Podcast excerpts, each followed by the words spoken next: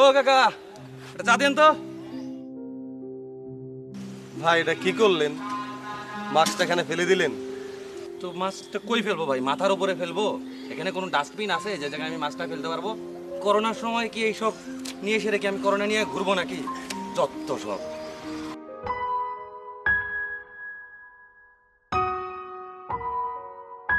এভাবে যেখানে সেখানে ময়লা ফেলে আপনি হয়তো নিজেকে করোনা সংক্রমণ থেকে সুরক্ষিত রাখলেন।